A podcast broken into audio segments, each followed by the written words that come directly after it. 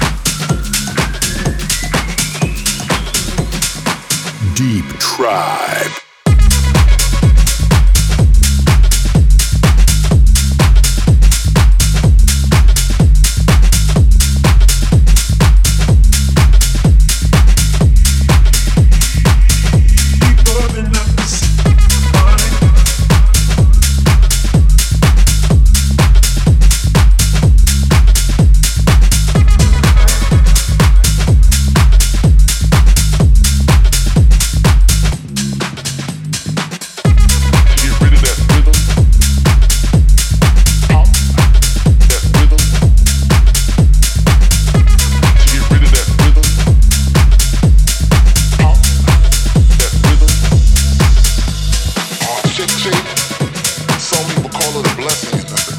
Some people call it a disease because it's spread.